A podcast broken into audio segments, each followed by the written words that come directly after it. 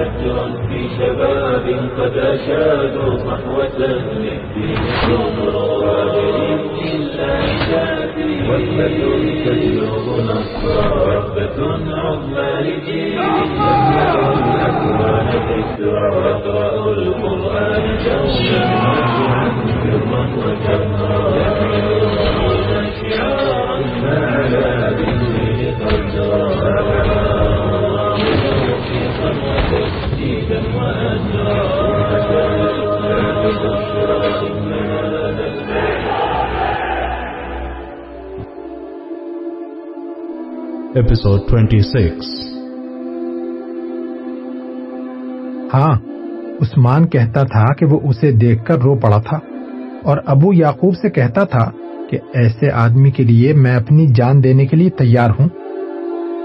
اس انگوٹھی کی بدولت ہم کوتوال کے گلے میں پھندا ڈال سکتے ہیں۔ بدریا نے مسترب سا ہو کر کہا، خدا کے لیے کوتوال کا مسئلہ ان لوگوں پر چھوڑ دیجیے جو اس کے ساتھ زیادہ آسانی سے نبٹ سکتے ہیں۔ مجھ سے وعدہ کیجیے کہ آپ آئندہ ان ساتھیوں کے مشورے کے بغیر کوئی قدم نہیں اٹھائیں گے جن کے لیے آپ ایک بہت بڑا سہارا بن چکے ہیں۔ سلمان نے کہا، آپ فکر نہ کریں، آج تیسرے آدمی سے میری ملاقات ہو رہی ہے اور میں وعدہ کرتا ہوں کہ اس کی ہدایت کے خلاف کوئی قدم نہیں اٹھاؤں گا۔ تیسرا آدمی، مجھے یقین ہے کہ وہ آپ کو غلط مشورہ نہیں دے سکتا۔ آپ کو معلوم ہے کہ وہ کون ہے؟ سلمان نے کہا، ابھی تک ہماری ملاقات نہیں ہوئی، لیکن اب میں اس کے متعلق بہت کچھ جانتا ہوں۔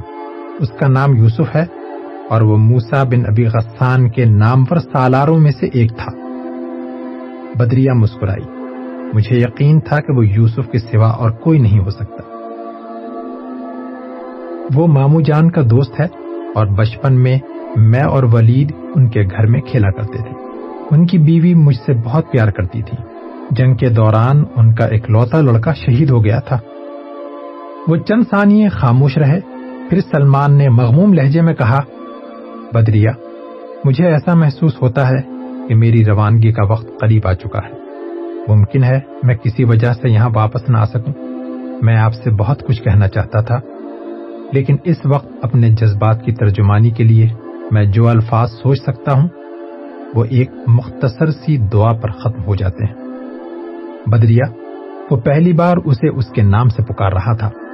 میں اللہ سے دعا کرتا ہوں کہ وہ تمہارا حامی و ناصر ہو۔ اور کسی دن میں تمہارے پاس یہ پیغام لے کر آؤں کہ اندلس کی کشتی گرداب سے نکل چکی ہے۔ ماضی کے اندھیرے چھٹ چکے ہیں اور نئی صبح کا سورج نمودار ہو رہا ہے۔ اسما نے کہا، چچا جان، اگر آپ اچانک واپس چلے گئے تو میں ہر روز آپ کا انتظار کیا کروں گی۔ اور دوبارہ آنے پر آپ کو کبھی واپس نہیں جانے دوں گی۔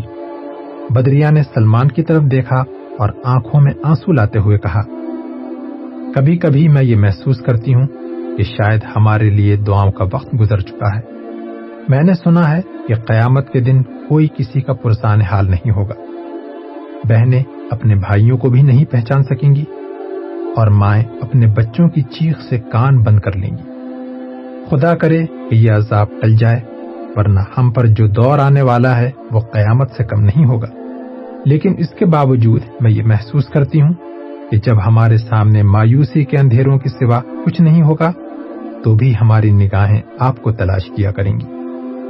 اور جب موت کے خوف سے ہمارے ذہن معاف ہو جائیں گے اور ماضی ایک خواب بن کر رہ جائے گا، تو شاید اس وقت بھی میں اسما کو یہ تسلیاں دیا کروں گی کہ کسی دن ایک بہادر اور شریف انسان ہمارا حال پوچھنے آئے گا۔ ابو نصر کمرے میں داخل ہوا۔ وہ سب تعظیم کے لیے کھڑے ہو گئے۔ اس نے آگے بڑھ کر سلمان سے مسافہ کرتے ہوئے کہا آپ تشریف رکھیں۔ صبح میں آپ کو دیکھنے آیا تھا تو آپ سو رہے تھے۔ میں آپ کو مبارکباد پیش کرتا ہوں۔ مجھے معلوم ہوا ہے کہ آپ کو یوسف نے بلایا ہے۔ جی ہاں میں تھوڑی دیر تک ان کے پاس جا رہا ہوں اور آپ سے یہ پوچھنا چاہتا ہوں کہ سعید کب تک سفر کے قابل ہو جائے گا۔ ابو نصر نے جواب دیا، اگر کوئی معمولی سفر ہو تو وہ تین چار دن تک گھوڑے پر سواری کے قابل ہو جائے گا۔ لیکن لمبے سفر کے لیے اسے چند دن اور آرام کرنے کی ضرورت ہے۔ اس کا ایک زخم ابھی تک اچھی طرح منتمل نہیں ہوا۔ سلمان نے کہا، میرا مطلب ہے کہ اگر مجبوری کی حالت میں اسے اچانک سفر کی ضرورت پیش آ جائے، تو گھوڑے پر چند میل سفر کرنے میں اسے زیادہ خطرہ تو نہیں؟ مجبوری کی حالت میں ہمیں ہر خطرہ مول لینا پڑتا ہے، لیکن اگر سفر ایسا ہو کہ اسے گھوڑا دوڑانے کی ضرورت پیش نہ آئے اس میں پریشانی کی کوئی بات نہیں۔ صرف احتیاط کی ضرورت ہے۔ آج اس کی حالت بہتر ہے۔ تاہم ابھی وہ بہت کمزور ہے۔ سلمان نے کہا، ہماری کوشش یہی ہوگی کہ اسے زیادہ سے زیادہ آرام کا موقع دیا جائے۔ لیکن ناگزیر حالات میں یہ ایک مجبوری ہوگی۔ اس لیے میں چاہتا ہوں کہ جو ادویات اس کے لیے ضروری ہیں، وہ سفر کے دوران ہمارے پاس موجود ہوں۔ ابو نصر نے کہا اس کے لیے ادویات اور مرہم پٹی کے سامان کی تھیلی ہر وقت تیار ہوگی اور اسے ضروری ہدایات بھی مل جائیں گی۔ سلمان نے کہا، میں آپ کا شکر گزار ہوں۔ آپ نے میرے دل کا بوجھ ہلکا کر دیا ہے۔ ابو نصر نے کہا، اگر ولید سے آپ کی ملاقات ہو تو اسے تاکید کر دیجیے کہ فی الحال اس کے لیے اب کسی اور دوست کے بجائے یوسف کا گھر ہی زیادہ محفوظ ہوگا۔ ابو الحسن دروازے پر دستک دینے کے بعد کمرے میں داخل ہوا۔ اور اس نے سلمان سے کہا، بیٹا، تمہیں ان کے ساتھ جاتے ہوئے بہت احتیاط سے کام لینا چاہیے۔ ابا جان، آپ فکر نہ کریں۔ نس سات بعد سلمان ایک رضاکار کے ساتھ بگھی پر سوار ہو چکا تھا۔ بگھی ایک مکان کی دیہڑی کے سامنے رکی اور سلمان کے ساتھی نے کہا، اب آپ اتر کر سیدھے اندر چلے جائیں۔ دیوڑی پر آپ کو کسی تعارف کی ضرورت پیش نہیں آئے گی سلمان بگھی سے اتر کر دیوڑی کی طرف بڑھا۔ اچانک ولید نمودار ہوا اور اس نے آگے بڑھ کر گرم جوشی سے مسافہ کرتے ہوئے کہا، آئیے، وہ اندر آپ کا انتظار کر رہے ہیں۔ پہلے آپ ان سے ملاقات کر لیں، پھر ہم باتیں کریں گے۔ وہ ایک وسیع سہن میں، جس کی ایک طرف دیوان خانہ تھا اور دوسری طرف استبل عبور کر کے مکان کے اندرونی حصے میں داخل ہوئے۔ تھوڑی دیر بعد سلمان نچلی منزل کے ایک کمرے میں یوسف کے سامنے کھڑا تھا۔ میں تیسرا آدمی ہوں۔ اس نے اٹھ کر ہاتھ ملاتے ہوئے کہا، کاش ہماری ملاقات چند ماہ پہلے ہو جاتی اور پھر وہ ایک دوسرے سے بغلگیر ہو گئے۔ یوسف کا قد سلمان سے قدرے نکلتا ہوا تھا۔ کشادہ سینے اور مضبوط آزا کا یہ آدمی، جس کی داڑھی کے نصف بال سفید ہو چکے تھے، اب بھی کشادہ قامت جوان معلوم ہوتا تھا۔ اس کا چہرہ قدرے لمبا اور پتلا تھا۔ گہری چمکدار آنکھیں، ذہانت اور جرت کا آئینہ دار تھیں۔ سلمان کو میز کے قریب ایک کرسی پر بیٹھانے کے بعد اس نے ولید کی طرف دیکھا اور کہا، اب تم دیوان خانے میں مہمانوں کا خیال رکھو، وہ تھوڑی دیر تک پہنچ جائیں گے۔ اور عبد الملک سے یہ کہتے جاؤ کہ وہ جلدی سے اپنا کام ختم کر کے یہاں آ جائے۔ ولید باہر نکل گیا اور یوسف میز کے پیچھے اپنی کرسی پر بیٹھتے ہوئے سلمان سے مخاطب ہوا، مجھے افسوس ہے کہ میری وجہ سے آپ کا بہت سا قیمتی وقت ضائع ہو چکا ہے۔ سلمان نے جواب دیا میرے لیے یہ سمجھنا مشکل نہیں تھا کہ آپ کس قدر مصروف ہیں، مگر مجھے اس بات پر حیرت ہو رہی ہے کہ آپ نے مجھے گھر بلایا ہے اور وہ بھی ایسے وقت میں جبکہ حکومت کے جاسوس یہاں آنے والے ہر آدمی کو اچھی طرح دیکھ سکتے ہیں۔ میرا خیال تھا کہ ہر لمحے بدلتے ہوئے حالات نے آپ کو اور زیادہ محتاط کر دیا ہوگا۔ یوسف نے کہا، تازہ حالات بتا رہے ہیں کہ اب ہم احتیاط کی ہر منزل سے آگے جا چکے ہیں۔ آپ کو میرے متعلق کوئی خوش فہمی نہیں ہونی چاہیے۔ میں ان بد نصیب لوگوں میں سے ہوں جو صحیح وقت پر غلط اور غلط وقت پر صحیح فیصلے کرتے ہیں۔ جب الحمرہ میں متارکہ جنگ کا فیصلہ ہو رہا تھا، تو مجھے آخری وقت تک اس بات کا یقین تھا کہ موسا بن نبی غسان کی تقریر بے اثر ثابت نہیں ہوگی۔ پھر جب انہوں نے غرناتا کے اکابر سے مایوس ہو کر شہادت کا راستہ اختیار کیا، تو میں نے فوج سے علیحدگی اختیار کر لی۔ مجھے مرتے دم تک اس بات کا ملال رہے گا کہ میں آخری وقت تک ان کے ساتھ کیوں نہیں تھا۔ اور پھر جب حامد بن زہرا نے اچانک غرناتا سے نکل جانے کا فیصلہ کیا، تو میری ذاتی کارگزاری کا نتیجہ اس کے سوا کچھ نہ تھا کہ وہ غرناتا سے چند میل دور شہید کر دیے گئے تھے۔ سعید کو بچانے کے لیے حملہ آوروں کو اپنے پیچھے لگا لینا کوئی ایسا کارنامہ نہیں تھا جس پر میں فخر کر سکوں۔ اگر میں ہوش سے کام لیتا تو جب اس کے والد البسین کے چوراہے میں تقریر کر رہے تھے، اس وقت فوج کو یہ سمجھانے کی ضرورت تھی کہ موسا کے بعد حامد تمہاری آخری امید ہے اور اس کی حفاظت تمہاری اولین ذمہ داری ہے۔ ان کی حفاظت کے لیے سینکڑوں رضاکار بھی آگے آ سکتے تھے، لیکن ہم اس خوش فہمی میں مبتلا تھے کہ اگر وہ اچانک خاموشی سے نکل جائیں تو کوہستان میں چند دن ان کی سرگرمیاں خفیہ رہ سکیں گی اور اہل غرناتا کو تیاری کا موقع مل جائے گا۔ کاش اس وقت ہم میں سے کوئی یہ سوچ سکتا کہ ہمارے دشمن ہم سے کہیں زیادہ بیدار ہیں۔ اور جب ولید نے مجھے آپ کے متعلق بتایا تھا تو میں نے بہت سی امیدیں آپ سے وابستہ کر لی تھی یہی وجہ تھی کہ میں آپ کو ہر خطرے سے دور رکھنا چاہتا تھا۔ گزشتہ رات اگر مجھے بر وقت یہ معلوم ہو جاتا کہ آپ ایک خطرناک مہم پر جا رہے ہیں، تو میں یقیناً آپ کو روکنے کی کوشش کرتا، لیکن یہ میری ایک اور غلطی ہوتی۔ سلمان نے کہا، آپ ٹھیک کہتے ہیں، اس مہم کا نتیجہ میری توقع کے خلاف بھی ہو سکتا تھا، لیکن یہ باتیں ماضی سے تعلق رکھتی ہیں۔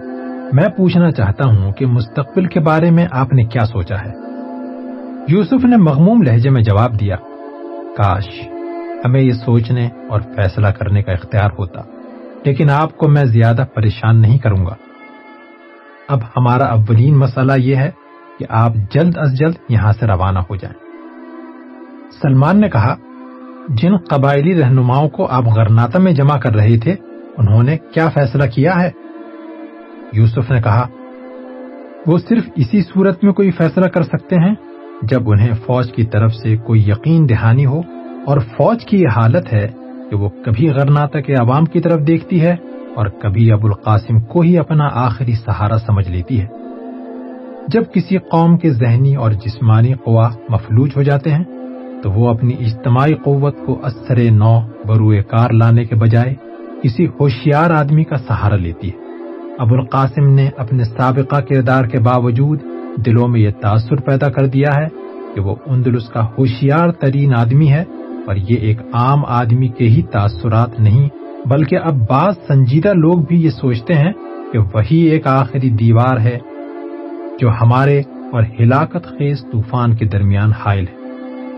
اس کے بغیر ہمارے قیدی واپس نہیں آ سکتے اور اس نے سینٹافے کا راستہ کھلوا کر ہمیں بھوکوں مرنے سے بچا لیا ہے۔ حامد بن زہرا کی آمد پر اس کے خلاف اضطراب کی ایک لہر اٹھی تھی، لیکن اب یہ حالت ہے کہ جو لوگ اسے جانتے اور سمجھتے ہیں، ان میں سے بھی کئی ایسے ہیں جنہیں آپ یہ کہتے ہوئے سنیں گے کہ ہمارے پاس دشمن کی فوجی طاقت کا جواب اور کون ہے۔ یہ لوگ ابو عبداللہ کو تو کھلے بندوں گالیاں دیتے ہیں، لیکن ابو القاسم پر نقطہ چینی کی جرت نہیں کرتے۔ سلمان نے کہا لیکن میرا خیال ہے کہ قبائل کے مجاہدین ابو القاسم کے متعلق خوش فہمی میں مبتلا نہیں ہو سکتے۔ یوسف نے جواب دیا، قبائل کے تیس سردار غرناتا پہنچ چکے ہیں اور ان کی اکثریت ہمارے ساتھ متفق ہے، لیکن ابو القاسم بھی ان سے غافل نہیں تھا۔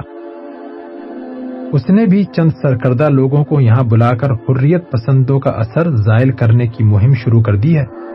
یہ ہماری ایک اور غلطی تھی کہ ہم نے قبائلی نمائندوں کے اجتماع کے لیے غرناتا کے بجائے پہاڑوں میں کوئی جگہ منتخب نہیں کی اور یہاں بلا کر غداروں کو ان کے دلوں میں شکوک اور شبہات پیدا کرنے کا موقع مہیا کر دیا۔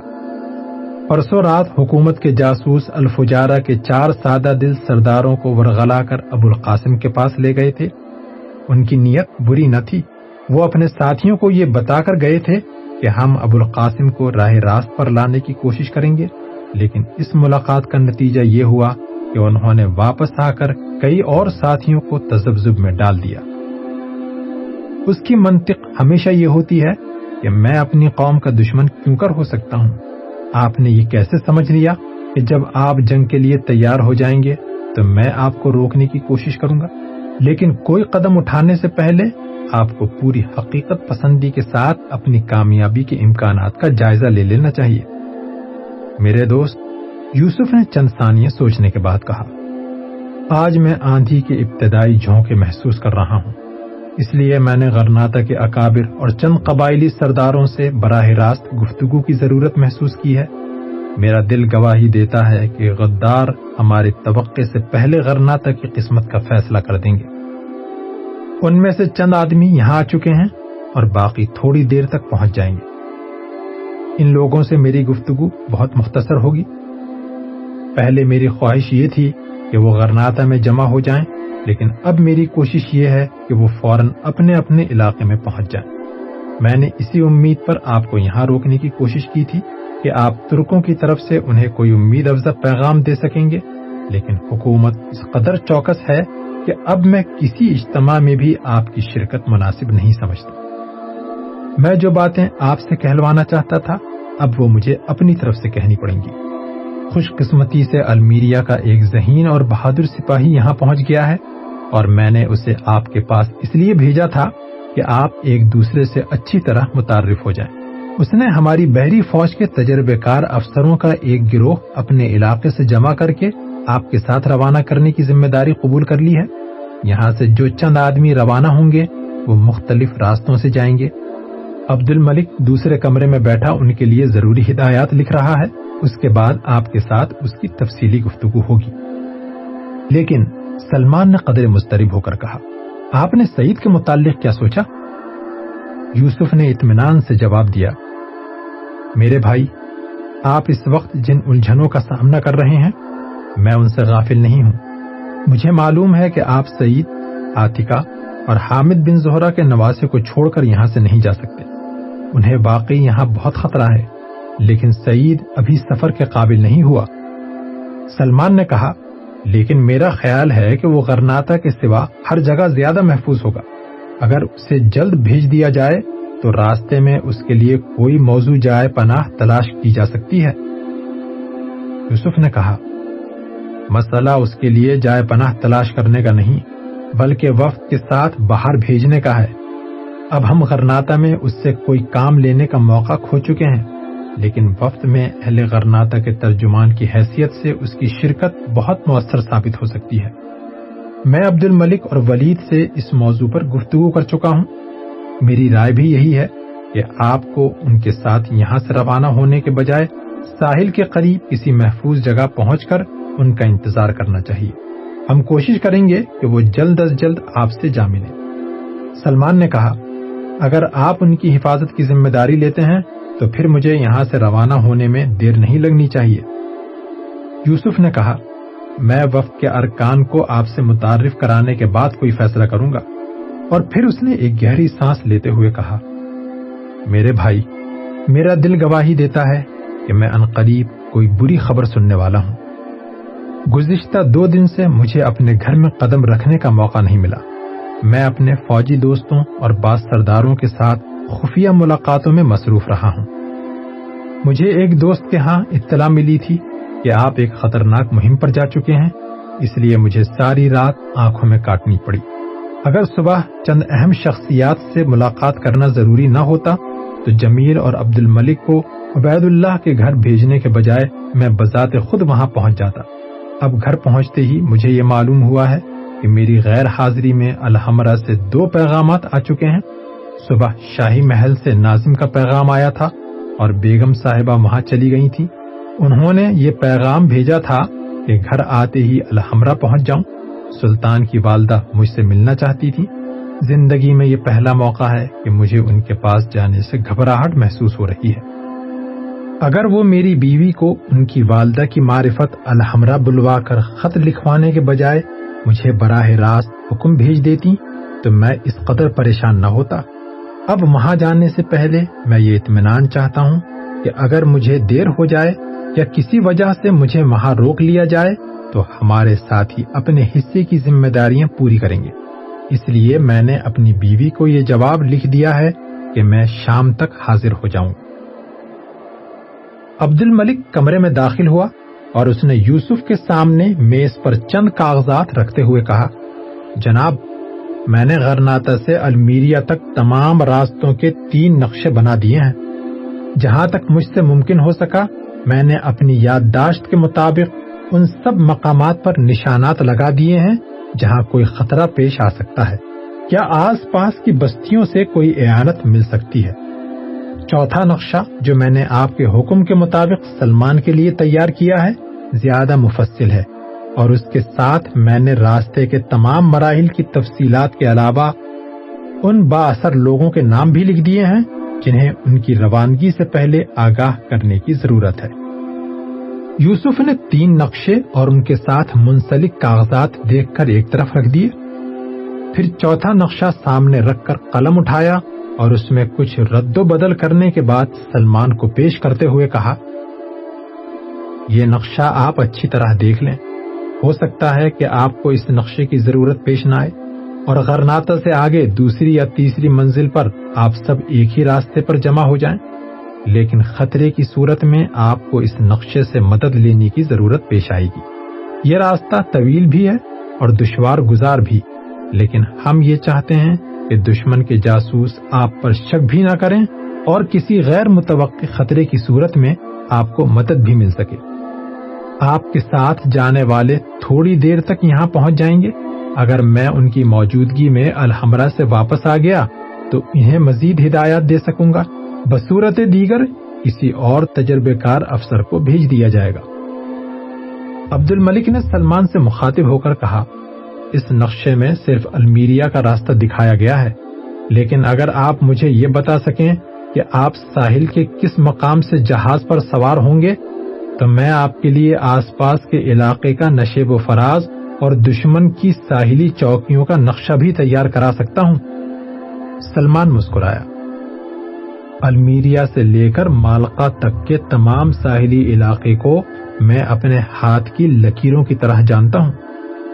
لیکن اگر آپ ساحل پر دشمن کی نئی چوکیوں اور اڈوں کی نشاندہی کر دیں، تو ہم ان سے زیادہ فائدہ اٹھا سکتے ہیں۔ وحید کمرے میں داخل ہوا اور اس نے کہا، جناب، وہ سب آ گئے ہیں اور قلعے کی فوج کا ایک افسر بھی آپ سے فوراً ملنا چاہتا ہے۔ وہ کہتا ہے کہ میں کمانڈر کی طرف سے ایک ضروری پیغام لایا ہوں۔ اسے لے آؤ۔ تشریف لائیے۔ ولید نے کمرے سے باہر نکل کر آواز دی۔ چند ثانیے بعد ایک فوجی افسر کمرے میں داخل ہوا اور اس نے سلام کرنے کے بعد کہا، جناب، کمانڈر کی یہ خواہش ہے کہ آپ تھوڑی دیر کے لیے قلعے میں تشریف لے آئیں۔ انہیں یہ اطلاع مل چکی ہے کہ معززین شہر اور قبائلی شیوخ آپ کے ہاں جمع ہو رہے ہیں۔ لیکن وہ یہ معلوم کرنا چاہتے ہیں کہ آپ کتنی دیر تک فارغ ہو جائیں گے تاکہ آپ کے لیے سرکاری بگھی بھیج دی جائے۔ یوسف چند ثانیے اس طرح کی حالت میں نوالد کی طرف دیکھتا رہا، پھر اس نے بڑی مشکل سے سنبھل کر کہا، میں جلدی فارغ ہونے کی کوشش کروں گا، لیکن اگر کوئی خاص بات ہے تو تم بلا جھجک مجھ سے بتا سکتے ہو یہ ہمارے ساتھی ہیں۔ جناب، میں یہ نہیں کہہ سکتا کہ انہوں نے آپ کو کیوں بلایا ہے، لیکن جو نئی بات ہم نے سنی ہے وہ یہ ہے کہ وزیر اعظم ان قریب اپنے گھر سے قلعے میں منتقل ہو جائیں گے۔ سلطان نے ان کی عارضی رہائش کے لیے ایک مکان خالی کرنے کا حکم دیا ہے۔ اس کے علاوہ قلعے سے فوج کا ایک اور دستہ ان کے گھر کی حفاظت کے لیے بھیج دیا ہے۔ معلوم ہوتا ہے کہ آج انہوں نے اچانک کوئی خطرہ محسوس کیا ہے اور وہ دو مرتبہ سلطان سے ملاقات کر چکے ہیں۔ پہلی ملاقات کے دوران غرناتا کے ان علماء اور باثر لوگوں کا ایک گروہ بھی الحمرہ میں موجود تھا، جو ابو القاسم کے اشاروں پر چلتے ہیں۔ لیکن دوسری ملاقات میں صرف سلطان کی والدہ نے حصہ لیا تھا۔ یوسف نے کہا، مجھے ان باتوں کا علم ہے۔ میرے لیے صرف یہ بات نہیں ہے کہ وزیر اعظم قلعے میں منتقل ہونا چاہتے ہیں۔ فوجی افسر نے کہا، تھوڑی دیر قبل شہر کے کوتوال کے علاوہ چند اہلکار نئی قیام گاہ دیکھنے آئے تھے اور ہمارے کمانڈر نے ان سے اس اچانک فیصلے کی وجہ پوچھی تو کوتوال نے جواب دیا، اب ہر لمحہ سلطان کو وزیر اعظم کے مشوروں کی اور فوج کو ان کی ہدایات کی ضرورت پیش آئے گی۔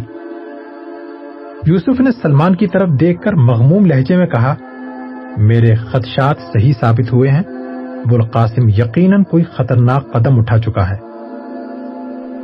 پھر وہ کمانڈر کے ایلچی سے مخاطب ہوا، تم فوراً واپس جاؤ اور انہیں کہو کہ میں بہت جلد قلعے میں پہنچ جاؤں گا۔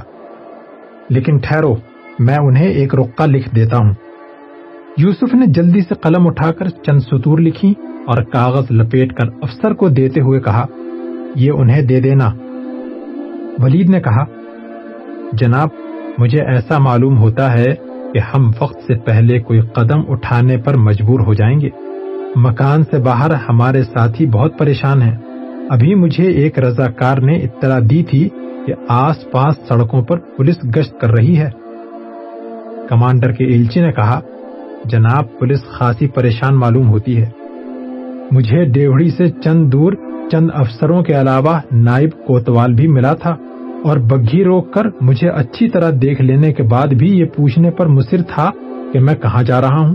اور جب میں نے اسے جواب دیا کہ میں اپنے سابق سالار کو سلام کرنے جا رہا ہوں تو اس نے ایک تنزیہ مسکراہٹ کے ساتھ یہ کہا تھا کہ آپ بے وقت آئے ہیں۔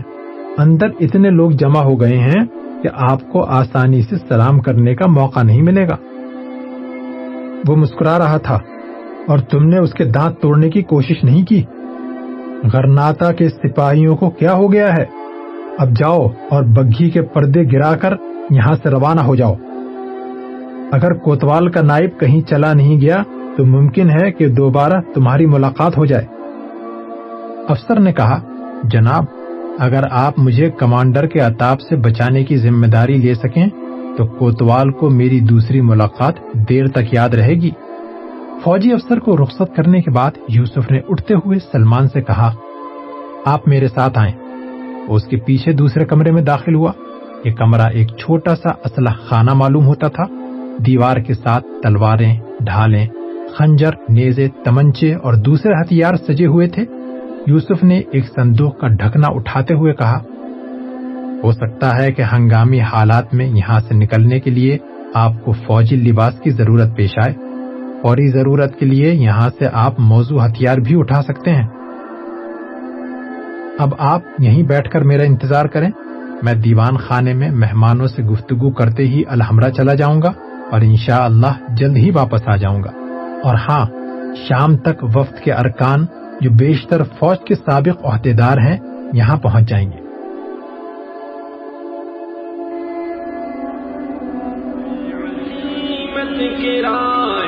کہاں